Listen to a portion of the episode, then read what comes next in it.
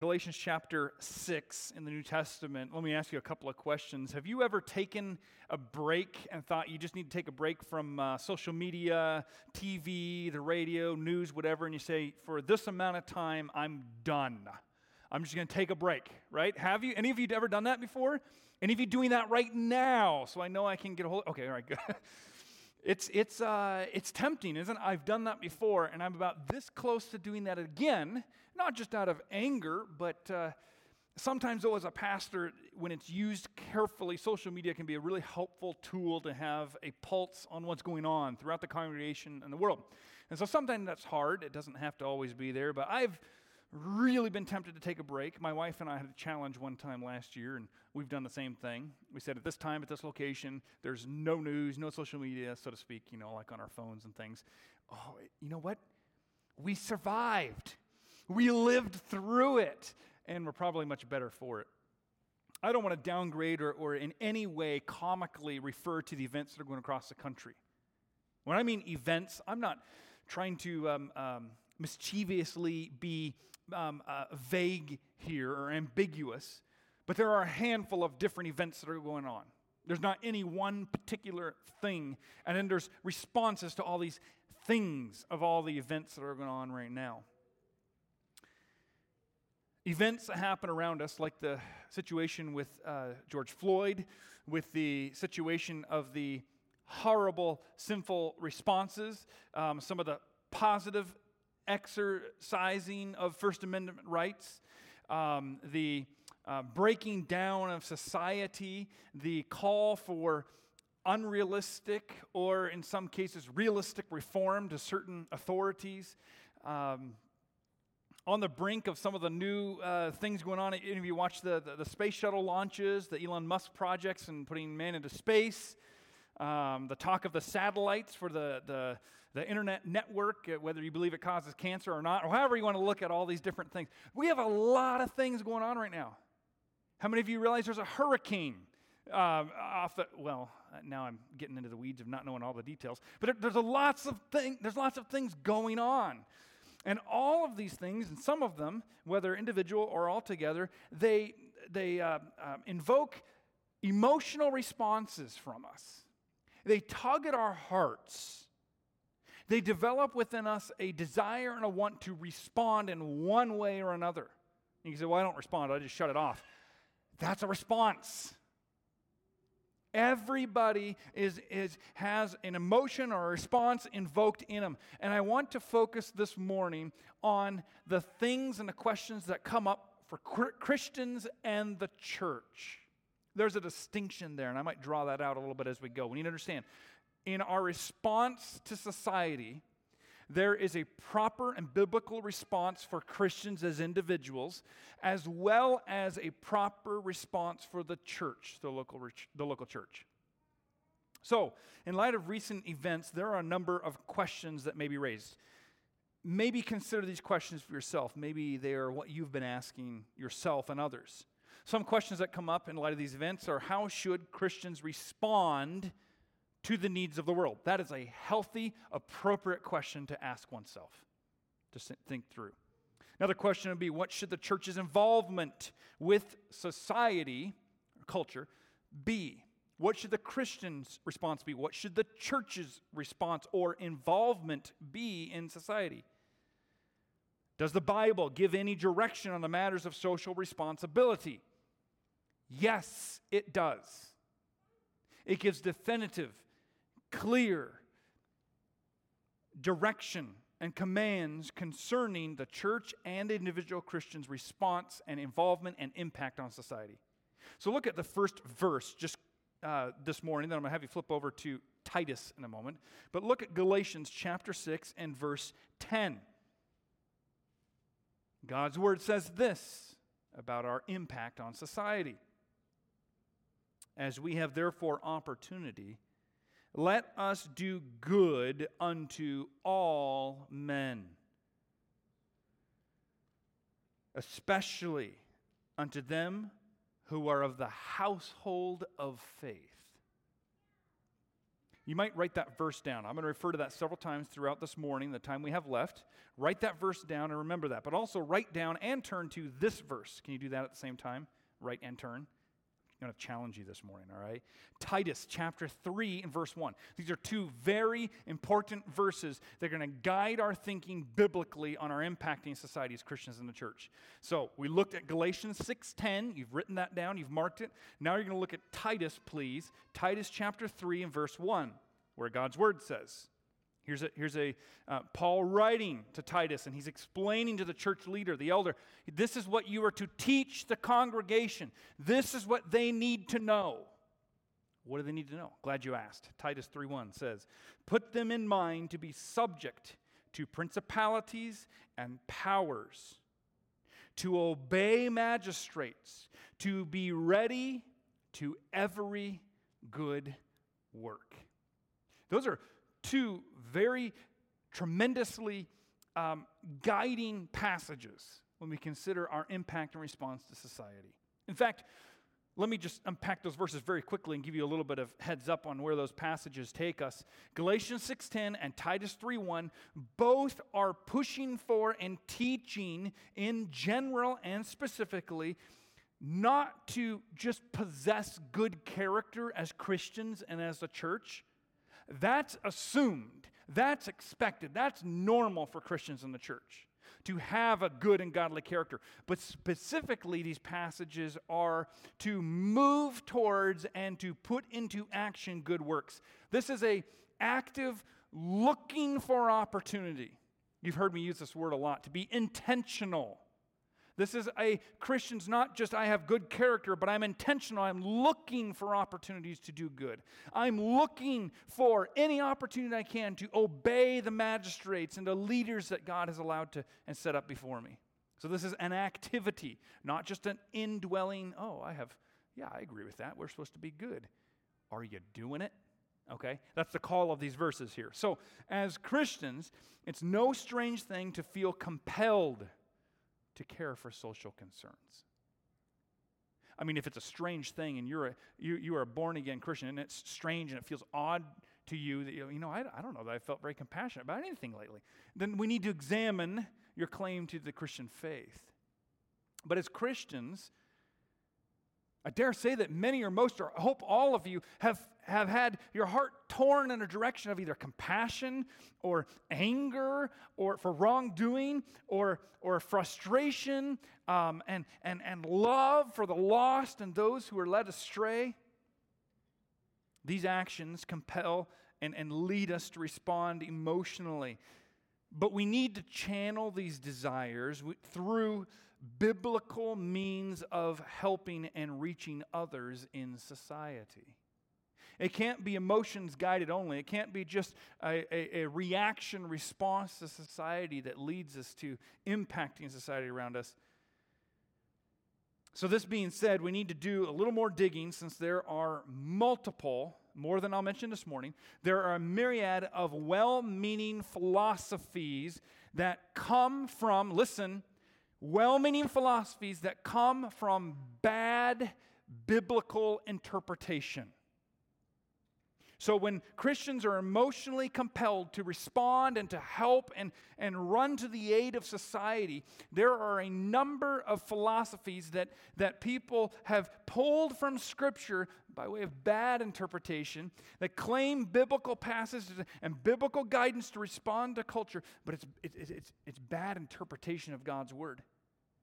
And so, by way of an elongated um, kind of intro- introduction this morning, I think it's really good to lay the groundwork of what I'm talking about here. I'd like to name at least four of some of the most primary um, um, theories and philosophies when it comes to Christians and the church's response to society. Then we'll get to the outline of the message. So if you're ready to take notes this morning, there's going to be a one, two, three. We're not there yet. Put pause on that and listen to this by way of introduction a little bit okay? You got to put on kind of your thinking caps, and I want to make it as clear and concise as possible. And if you have any questions afterwards, I'd love to sit down with you, six feet apart, drink coffee, and talk with you, okay? So I want you to understand, not just be fed information, but this is going to be helpful. Some of you might be able to identify this morning when I mentioned some of these things. Yeah, that's what I've always been taught. That's what I understand. And that's exactly why I mention this. And then I'm going to take us to the scripture and we're going to camp out and finish out the last few minutes this morning with one, two, three right ways to impact society. So let me give you some of these differing theories on the church's role in society. Okay? I'm going to give you four. One is the social gospel. You ever heard of the social gospel and those words before?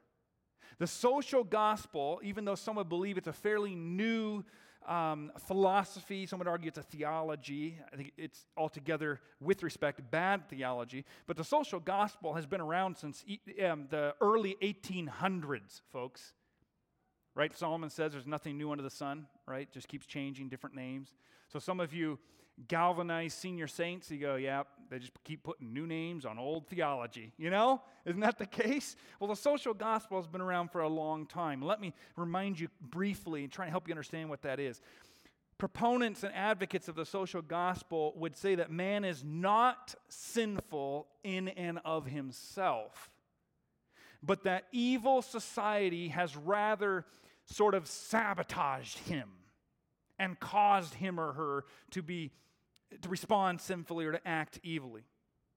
So then, with that reality in the social gospel, as they would teach, the goal is to change society with the ethics of Jesus. If we can just get society to do the, the good things that Jesus did, if we can get society to have societal Christ like ethics, then we can finally conform society to being more like Christ, which allows saved man to be able to reach his fullest capacity that God ever intended for him. Let me kindly but very carefully and unashamedly point out some biblical weaknesses with that philosophy. Some biblical weaknesses with the social gospel is that, really, in general, it leaves out the need for Jesus Christ's atonement for man's depraved sinfulness. It leaves it out. And instead of the need for Christ's atonement for man's sin, it changes the, the, the regeneration of depraved sinners into the reformation of deprived victims. The victim mentality is, is nothing new in society as well today. This postmodern sort of a thinking, it is nar- narcissistic, it's selfish, it's depraved, it's lost, it's pagan, and the idea of I am just, my bad is just because I'm a victim of bad society. And so, this is the approach that social gospel has to, uh, to deal with these things. And of course, we can turn to Romans chapter 3 and verse 10, and we see that the Bible tells us there is none righteous. And we see in Romans uh, uh, chapter 3 and verse 23 that all have sinned and fallen, come short of the glory of God not just victims of society. So you have the social gospel, and it has biblical weaknesses. It doesn't hold water. It doesn't stand up against the scripture. Proper study of scripture. Here's the second one, and that is the cultural mandate. The cultural mandate. Again, nothing brand new. There's been waves of popularity throughout society, and those that have picked up teaching along the way and bad theology and have, have gone along through their Christian walk and developed some of these thinkings. The cultural mandate would be the idea that God's command to Adam, the first man, to have dominion over the earth. We'd see in Genesis 1:28 where God gave him dominion over the earth. Proponents of this cultural mandate would believe that, that, that God's appointed uh, uh, uh, command to Adam to have dominion over the earth is as binding as the command is on the church to evangelize the lost in the world. And so the goal is to bring all culture and societal structures under Christ by man's effort, human effort. We're just going to reform this country to being more Christian. That would be some of the outworkings of the cultural mandate. And let me point out again yet another biblical weakness in that. First, I believe that Scripture helps us come to the understanding that the mandate was given to Adam for dominion over the earth and animals, not mankind. It wasn't a dominion given other, over other men and mankind. Secondly, another weakness is that the keeping of this mandate is not the responsibility of the church. Scripture nowhere says that the cultural mandate is a clear responsibility and commissioned act of the church. Rather, it is a responsibility of mankind and society in general. So one could say all Christians have a responsibility to follow the cultural mandate in following the mankind given um, uh, uh, dominion over the earth, but it is not given to the church, and it is not for um, uh, evangelistic, God given efforts. So you have the social gospel, you have the cultural mandate, and here's another way of thinking that's common, and it's reformed theology. I understand that there's different sects and subgroups and, and hypergroups and, and breaks out of all this, but I'm, these are very, very general approaches here of explaining these things. In general, Reformed theology, proponents of Reformed theology, would, would, would, would say this in response to how to deal with society and impacting society. Okay? The traditional position of Reformed theology is a post millennialism position. Okay? Well, we can unpack more about what that is later. But I don't want to get stuck on that. And, and, and, this type of approach and this, this understanding of eschatological events shapes how they live and work now. And it draws the conclusion that through preaching the gospel, eventually the entire social, governmental, and, and economic culture will be brought to the submission of the gospel before Christ returns. Now, some of you got a little heads up of this on Wednesday night in our Bible study, a brief Bible study before prayer, and we are talking about responding to culture and what was going on around us. And we looked at what is wrong and what, what is at the root of the breakdown of culture is the depravity of man, the sinfulness of man that needs the atoning blood work of Jesus Christ to transform their hearts. And so if we looked at 2 Timothy chapter 3, verses 1 through 7, you can note that down, 2 Timothy 3, 1 through 7, particularly in, in verse 1, we are reminded that this age, we live in the age of grace, the church age, this age, we're waiting the imminent, we don't know when, but the very next event on the Lord's calendar is the return of Jesus Christ the rapture of the saints in the church. And as we await that, we are told in that passage that the world will not come to a reformed, all Christian, totality saved world, but that the rapture will come when it is full of sin and chaos.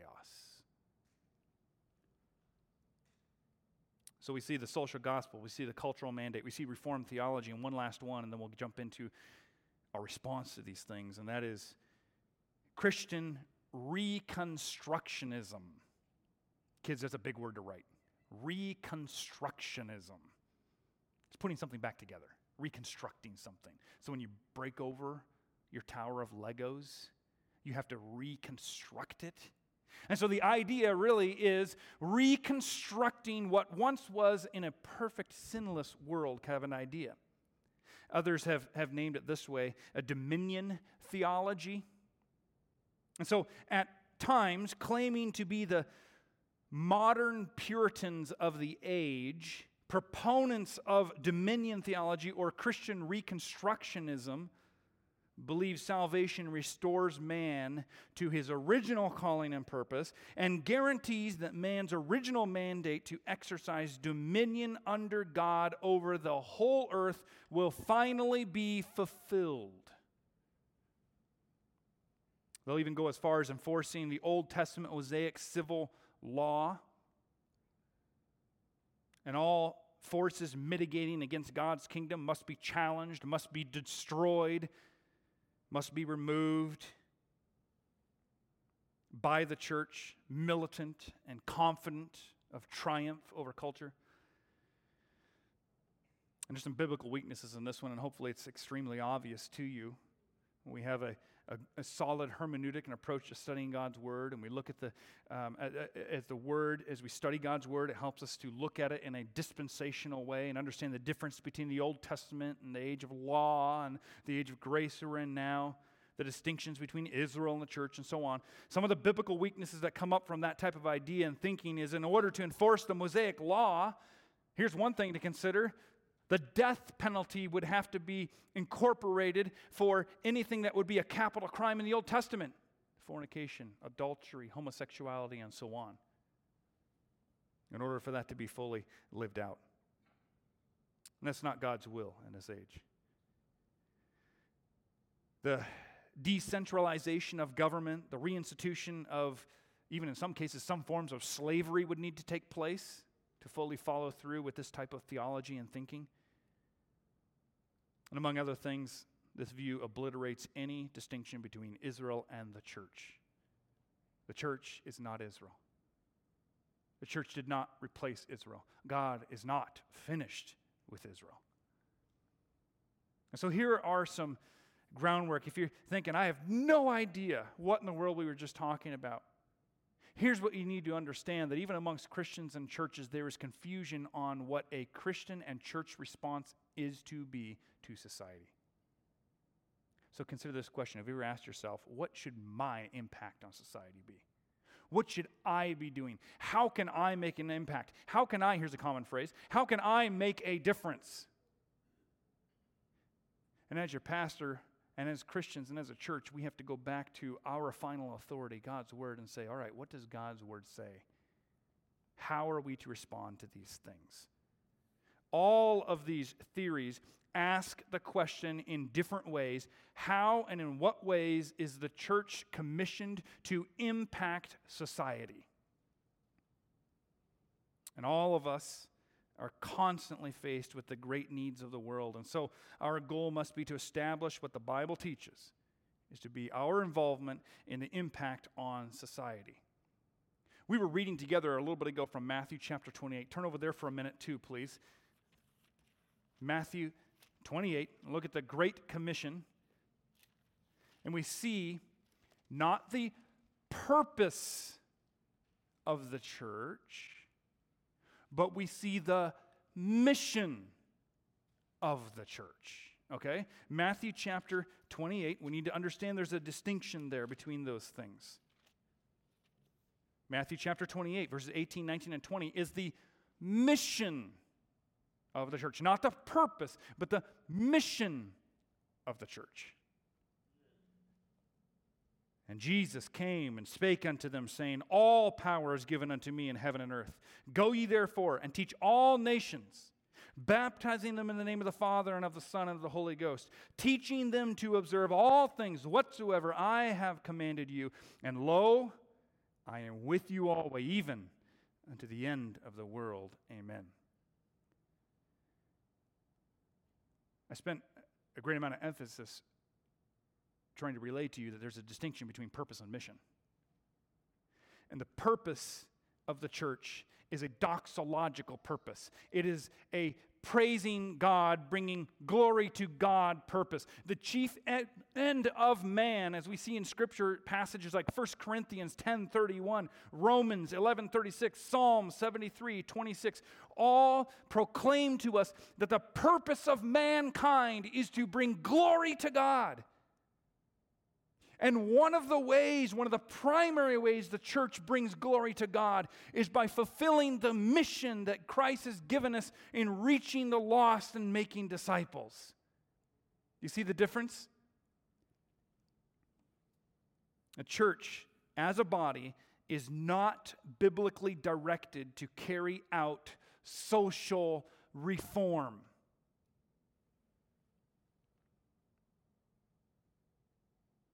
However, the individual Christian can impact society for good. The church gathered can impact society for good within biblical guidelines. And so here's our big idea. If we have our big idea statement this morning that we're going to consider, and what I believe these texts will show us and we're going to arrive on is that while the church has not been called to change or reform society, Christians can, and Christians have a can have a positive impact on society. Is that kind of like what's up here? Yeah, there we go we can and we should have a positive impact on society, but when according to and following biblical guidelines. And so I think this is more often clearly understood often in a corporate setting, or excuse me, in an individual setting, than, than rather in a corporate setting, and vice versa. Depends on the circumstances, really. As confusing as that sounds. But because of that confusion, I want to help you understand how Scripture calls you. You can take your finger and point at yourself.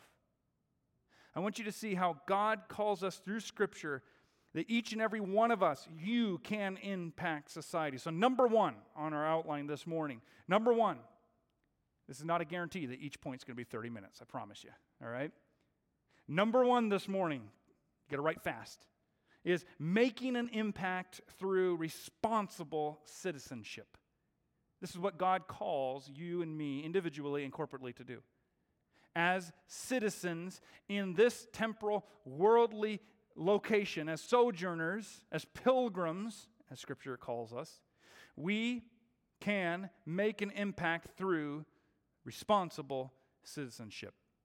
If you go over to the book of Acts, chapter 5, and verse 29, we see a passage that we as Christians in the church love and cling to often, probably sometimes too quickly and um, immaturely will quote this passage. Nothing wrong with the passage. I just want to understand it correctly, all right? If you're like me, subjection is not normal even for spiritual man. Being subject to someone else, being in subjection to someone or something else is not a normal, yay, I get to be under somebody else's rule, right?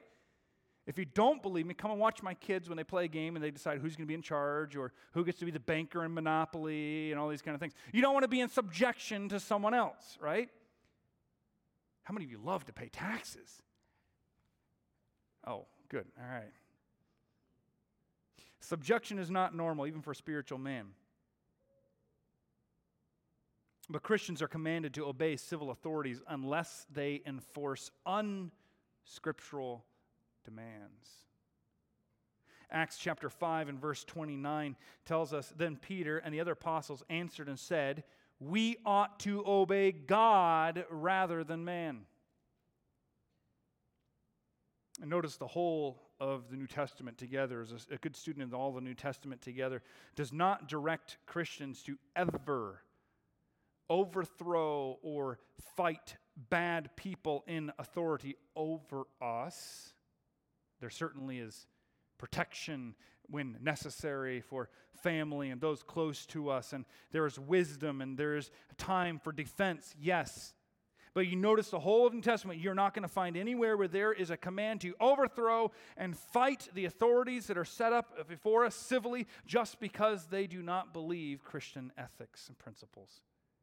Scripture, not our human conscience, should be the guide in dealing with these matters. Scripture is our authority. And so, when it is prudent to disobey government, when, when is it prudent to disobey? When should we? Should we ever? Yes, there is a time for that. Sure, there is a time for that. One of the easiest ways I've, I've heard, and I repeat this way, would be to say it this way. When, so, in answering the question, I shared this on Wednesday night weeks ago. When is it prudent to disobey government? Well, here would be an answer that's helpful to think of. When you are commanded to do what God says not to do. When we are commanded by government to do what God tells us clearly not to do. Or commanded to not do what God clearly commands us to do. See, it's just the other end of the spectrum on both ways. So when we're commanded to do something God tells us not to do, or when we're commanded not to do something that God tells us to do, say that five times fast. You know, it's very important to take note of who those God appointed unsaved leaders and officials are over us. Look at what God says about these individuals, men and women governmental leaders, those in authority over us. Go to Romans chapter 13. Trust me, I fully understand that Romans 13 is not the only passage of Scripture that deals with civil obedience, Christian obedience to civil authority. We're going to look at several others, but go to Romans 13, and I want you to pay attention specifically on how God describes those unsaved, in some cases bad leaders how does God describe these authorities over us? Romans 13, verses 1 through 7. let every soul be subject unto the higher powers, for there is no power but of God. The powers that be are ordained of God. Whosoever therefore resisteth the power resisteth the ordinance of God. And they that resist shall receive to themselves damnation. For rulers are not a terror to good works, but to the evil. Wilt thou then not be afraid of the power? Do that which is good and thou shalt have praise of the same. For he is the minister of God to thee for good. But if thou do that which is evil, be afraid. For he beareth not the sword in vain, for he is a minister of God, a revenger to execute wrath upon him that doeth evil. Wherefore you must deeds be subject, not only for wrath, but also for conscience sake. Verse 6. For this cause pay you tribute also there's your, there's your taxes command. For they are God's ministers, intending continually upon this very thing. Render therefore all their dues, tribute to him, to whom tribute is due, custom to who custom, fear to whom fear, honor to whom honor. Let me just recap a couple things for you. In verse 1, we see that God refers to these in authority over us, even those who are unsaved, as ministers of God, servants of God. Yeah, but they got bad policy. They got they got bad uh, ministers of God. But, but, but do you know all of God's plans? Do you know all God's purposes for you? God calls them ministers of God. Be careful. Verse 2 ordained by God. Not just those who have happened to fall in place and those that we disagree with politically have elected into place, but those are in place because they are ordained by God to lead. This is God's word. Look at verse 3. Before you think this pastor's gone off his rocker, look at what God's word says. In verse 3, they are empowered by God empowered by God. God uses whom He chooses to use in the ways that He chooses to choose, to use. you know, the Christian should not only be submissive, but supportive, even in paying of taxes. Ugh. And in giving respect so in verse 7, we see giving respect. In verse 6, we see giving um, or uh, uh, uh, paying of taxes. In verses 1 through 5, we see that we are to be submissive. In all these things, it's not done begrudgingly, but knowing that if this is God's minister, this is ordained by God and is empowered by God, and I'm to render unto Caesar what is Caesar, and I'm to give what is owed to them, and that's what they require. It's not what I would want, but that's what they require. I am to do so with a joyful heart and knowing God's in control. And He has a plan and a purpose, as difficult as it may be for me to cooperate with now.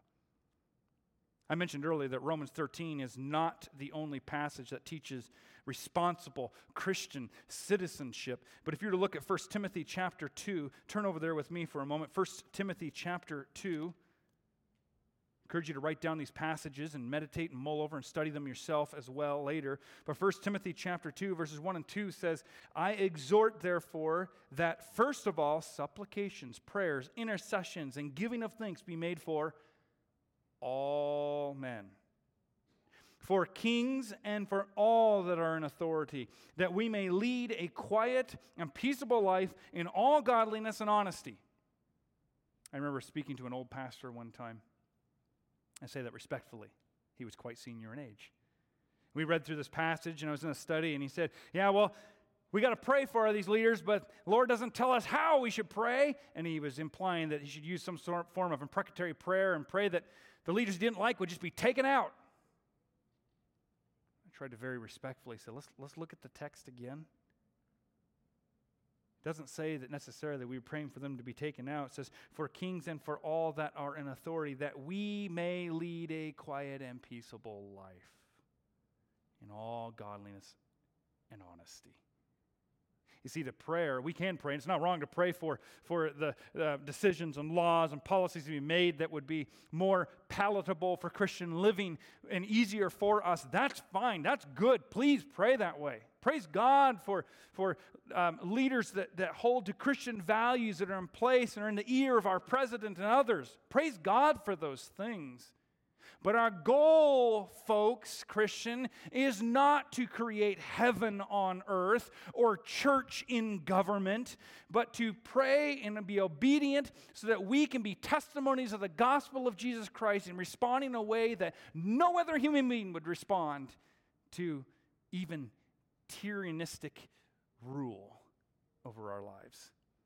First Peter, look at this one. Peter's writing to Christians who are suffering greatly under awful um, uh, uh, tyranny, really.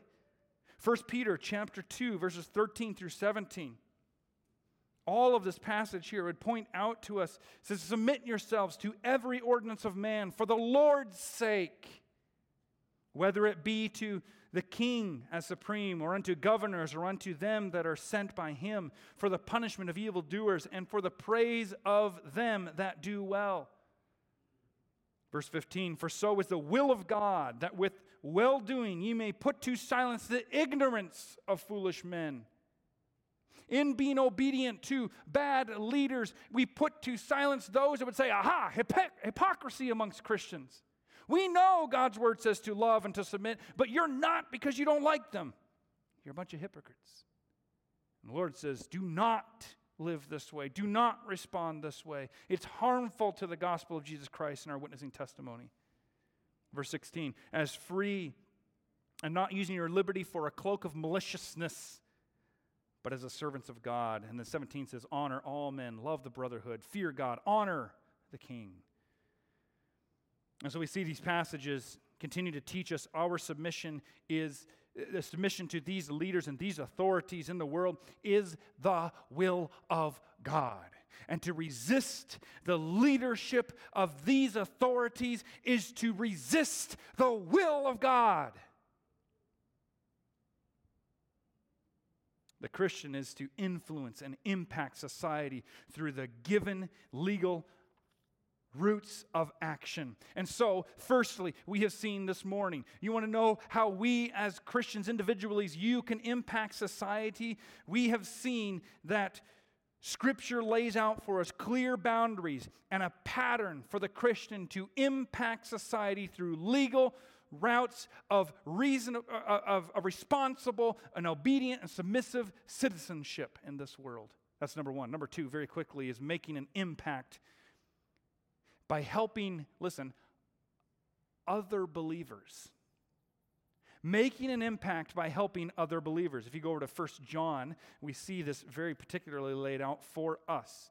We see a primary targeted people group, we see a, a, um, a specific course of action that is not only generally to all mankind, but focused on one people group. Listen to this. 1 John chapter 3, verses 16 through 18 says, Hereby perceive we the love of God. This is how we see the love of God, is what the Apostle John is writing. Hereby we perceive the love of God because he laid down his life for us. We see God's agape, sacrificial, unconditional love, and his sacrifice for us. And we ought to lay down our lives for the brethren.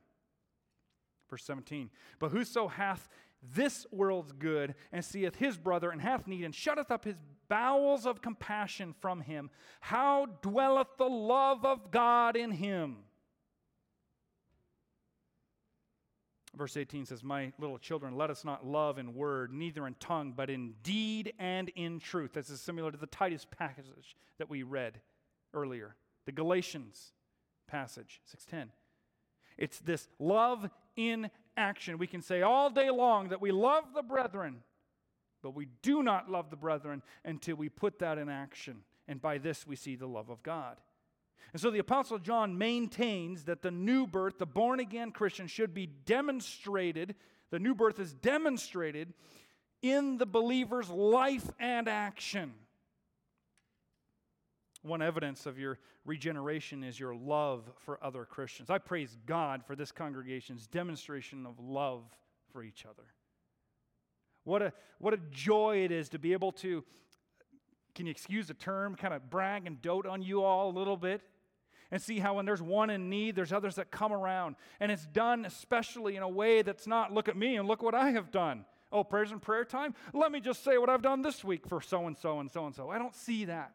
I praise God for that because it means that you are guided and you are led by the Holy Spirit and loving and caring for the brethren in need. That's compassion, that's love.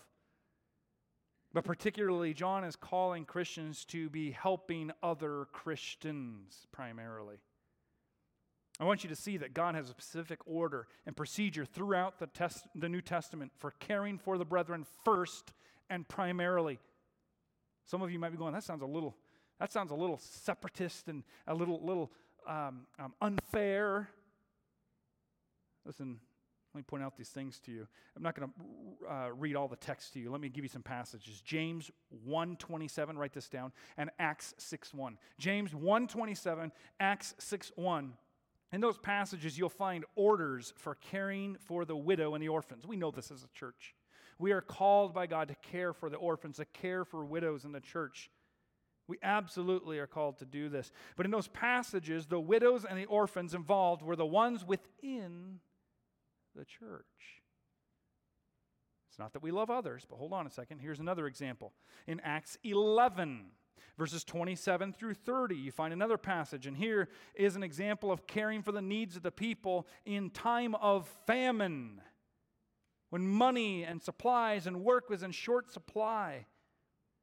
In a time of famine, there's examples for caring for the needs of the people.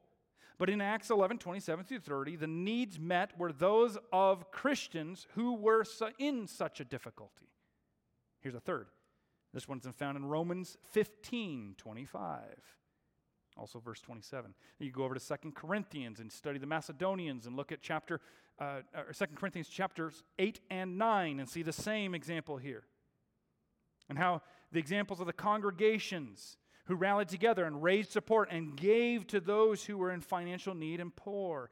But the poor whose needs they served were always Christians. Some of you go, wait a minute, what is being preached here? We're supposed to show love and compassion even to our unsaved neighbors, and that is right. But I'm showing you an example and a, a an order to loving and caring, as Peter, or, or excuse me, as John is saying in 1 John 3 16 and 17 and 18, and in the whole of the New Testament. So, in fact, there is no record that the church ever gave to those who were outside the church. I find that very interesting when we look at this. That's not a mandate that we should not, but we don't see that example in the whole of the New Testament. Now, the scriptures certainly do not condemn the Christian and the church from meeting the needs of society. That is one way and means in which we meet the need of society. And if meeting of those needs clearly serves to listen, facilitate the church's efforts in reaching society with the gospel of Jesus Christ, then it falls in the category of this possibly might be a good way to reach society. Do you see? In both the Old and New Testaments, we see God's desire for his children to show compassion to the poor and the needy. Look at Jesus' example. Jesus said to the poor, or he says of the poor, that we would always have the poor, we would always have the needy in Matthew 26, 11, Mark 14, 7. The poor, the needy would always be around us. They would always be in need. He also said that those who show mercy to the poor, mercy to the sick, and mercy to the needy are in effect ministering to him personally, he says in Matthew 25. In fact, even in verses uh, Matthew 25, 35 through 40, we see that there is even a reward accordingly for that love, generosity, compassion towards others. And this sentiment is perfectly captured in, in uh, Proverbs chapter 14 and verse 31, where Scripture says, He that oppresseth the poor reproacheth his maker, but he that honoreth him hath mercy on the poor. And so we see that the scripture lays the scriptures lay out for us clear boundaries and a pattern for Christians to impact society by primarily helping other believers first. It's not an only, but it's first. All right, deep breath. One more very fast one and we're finished. You ready? Yes, we're ready. Yeah, please.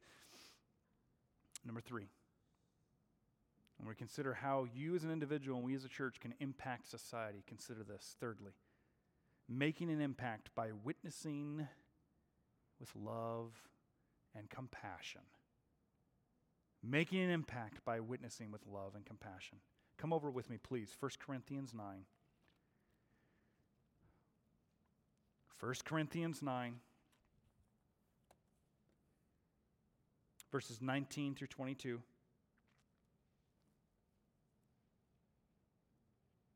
1 Corinthians 9, verses 19 through 22. Listen to Paul's testimony in these things in reaching the lost.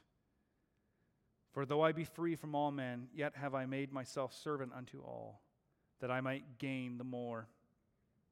And unto the Jews I became as a Jew, that I might gain the Jews. To them that are under the law, as under the law, that I might gain them that are under the law to them that are without the law, as without law, being not without law to God, but under the law to Christ, that I might gain them that are without law. Doesn't mean that we need to pursue lawlessness to gain those who are without law. Okay? It's a sensitivity to where people are at. To the weak, verse 22, to the weak became I as weak, that I might gain the weak. I am made all things to all men that I might by all means save some. And then if you were to go back to Galatians chapter 6 and verse 10, you would see yet again, let me remind you, as we have therefore opportunity, who gives us that opportunity? The Lord does. Opportunities are plenteous, especially when we pray for them. As we're looking for opportunity, God commands us, as we therefore have opportunity, let us do good, not be. Let us do good unto all men, especially unto them who are of the household of faith. You know, you can easily find that the Apostle Paul desired to bring as many as possible to Christ. This was his passion, this was his burden, this was his calling. And this should also be our driving desire to impact society with. We see hurting society, aching society. We see poor, we see oppressed, we see beaten and stricken and abused. But what should cause us the greatest grief is that we are seeing society going to hell without hearing the gospel of Jesus Christ. One is a suffering for eternity, the other is a suffering for time. Jesus says we will always have those who are poor and oppressed around us. But the greatest burden must be that of Paul's and Jesus Christ, and that is reaching those with an answer that will change eternity for that individual. Paul knew that in order to reach people with the gospel of Christ, he had to meet them at their level of understanding and of need. And so, being a Jew himself, you remember, the Apostle Paul often worshiped in synagogues and, and observed ceremonial laws in order to reach the Jews. When he spoke to the Gentiles of their need of salvation, he was often accompanied by a Gentile co worker. Apostle Paul never contradicted Scripture in his philosophy and his approaches, but he thought outside the box and was creative so that he might reach all for Christ. We see the example of love and compassion for lost society and how Paul in Romans 9 2 expresses sorrow over the lost condition of his fellow Hebrews. He says in Romans chapter 9 and verse 2, he writes, That I have great heaviness and continual sorrow in my heart. Can I just, can I just challenge you, Christian church, as it's been a challenge to me? That when you're seeing the reports and the videos of the things that are going on, the deconstruction of society and, and the rule of law and, and all that is peaceful and good in our society, let me challenge you to pray that your heart is filled with compassion instead of anger. There's a certain form of righteous anger. I, I, get that. I'm not saying that we never have righteous anger. But I pray that our hearts, like the Apostle Paul and Jesus Christ, would be filled with compassion because the answer is not just, well, they just weren't brought up like I was. It may be a part of it. It was because of the depravity and the sinfulness of man's heart that we're seeing what we're seeing. I pray that your heart and my heart is filled with compassion. The spiritual needs of society often caused the Apostle Paul sorrow, but it was not an ineffectual, woe is me sorrow. He was called by God to be a preacher to the Gentiles, Romans 15, 16. And he faithfully did what he could to further the gospel of truth. Then you come to Jesus, which is the, the, the, the epitome, is the, the, the epitome, excuse me, the, the, the, the pinnacle, the zenith, the highest example for us to follow. We see Jesus as our, our model. And we can look at his years on earth and his earthly ministry and how he handled living in the world filled with needs, filled with sin. In Matthew 9:36, we see that his heart was sensitive to the needs of the world and society. And when he saw the multitude, scripture says, he was moved with compassion on them because they fainted and were scattered abroad as sheep having no shepherd. His heart was moved with sorrow and compassion because he saw sheep that were lost in their own sin seeing the reality of the great need in society around him, Jesus remained focused on his mission. You hear that, church? His mission. In Luke 4 43, we see, and he said unto them, I must preach the kingdom of God.